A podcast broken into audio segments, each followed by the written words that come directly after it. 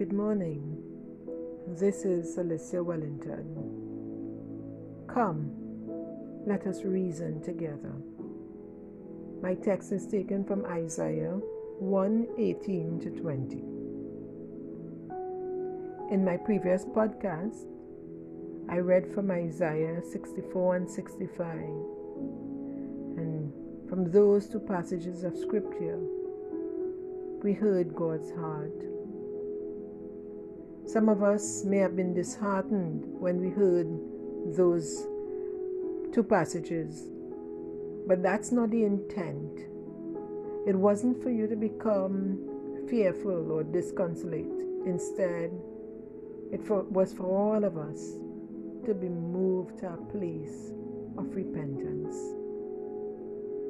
This morning, we're going to continue the conversation. The Lord is still saying, Come. He wants to settle the matter concerning your salvation. And so he says, Come. Come now. Let us settle the matter, says the Lord. Though your sins are like scarlet, they shall be as white as snow. And though they are red as crimson, they shall be like wool. If you are willing and obedient, you will eat the good things of the land. But if you resist and rebel, you will be devoured by the sword. For the mouth of the Lord has spoken. God is saying to come. He's a gentleman, so he wouldn't force himself upon us. He wants us to take the initiative and come to him. He says, Behold, I stand at the door and knock. He's there, he's knocking. And he has been knocking at the hearts of many of us for quite some time. I remembered how long it took me to respond. I had been going and responding, yes, over time and saying the sinner's prayer and being convicted in my heart and, and, and stuff, but I didn't make a commitment. I did not settle the matter of my salvation until one day when I said, I'm going to settle this thing once and for all. I'm no longer going to play church. I'm no longer going to walk with one foot in and one foot out.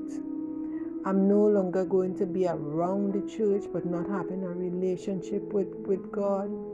I, I just felt that there was a need for me to settle the matter of my salvation, settle the matter of my eternity, settle the matter of my life, because my life has never been the same since I gave my life to Jesus over 25 years ago. And it was the same thing that God had said, was saying to me, Come. And He's saying it to you this morning. Come. Be, let us settle this matter. I behold, I stand at the door and knock. If anyone hears my voice and opens the door, I will come in and eat with that person and they with me. He wants to have fellowship. He wants to have a relationship. He wants to have regular conversations with you and me.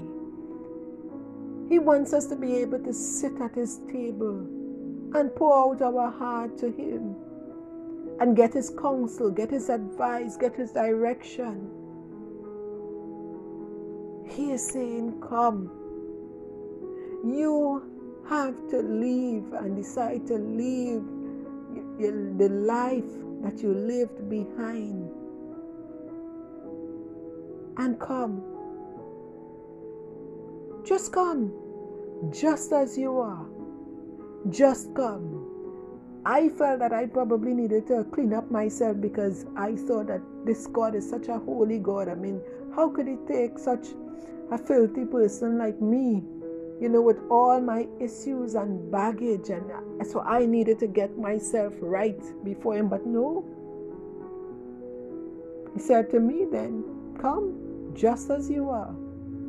Come. You see, because God is able to do something that nobody else can do. He says, though your sin are like, sins are like scarlet, he is able to change those things and make them as white as snow. And though they are red as crimson, they shall be like wool. Let me break that down for you from a, a, a note in my Life Application Study Bible. Scarlet and crimson were the color of a deep red permanent dye and its deep stain was virtually impossible to remove from clothing. The stain of sin seems equally permanent, but God can remove sin stain from our lives as He promised to do for the Israelites. We don't have to go through life permanently soiled. God's word assures us that if we are willing and obedient, Christ will forgive and move our most indelible stains. Will you ask Him to make you clean? Only Jesus can do it. Only Jesus can do it. When I think of those deep stains, I think of you know, I think of my of my past. I think of our past. I think about the things in our lives that that we are ashamed of.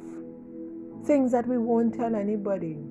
They are stains, forever stained, deep. Some of them go so deep. But then God is saying, even those deep stains, those hard to remove stains, those scars, those issues, if you come unto me, I have the Clorox or the stain remover. I can make those deep crimson stains as white as snow. That's a new birth, a new beginning, a new opportunity, a new life that He's offering us. But we've got to come. We've got to come. We've got to surrender our lives to Him. And so, Father, I pray.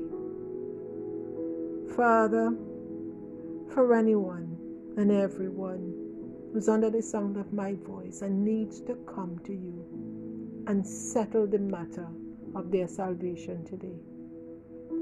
I pray, God, Lord, for the release.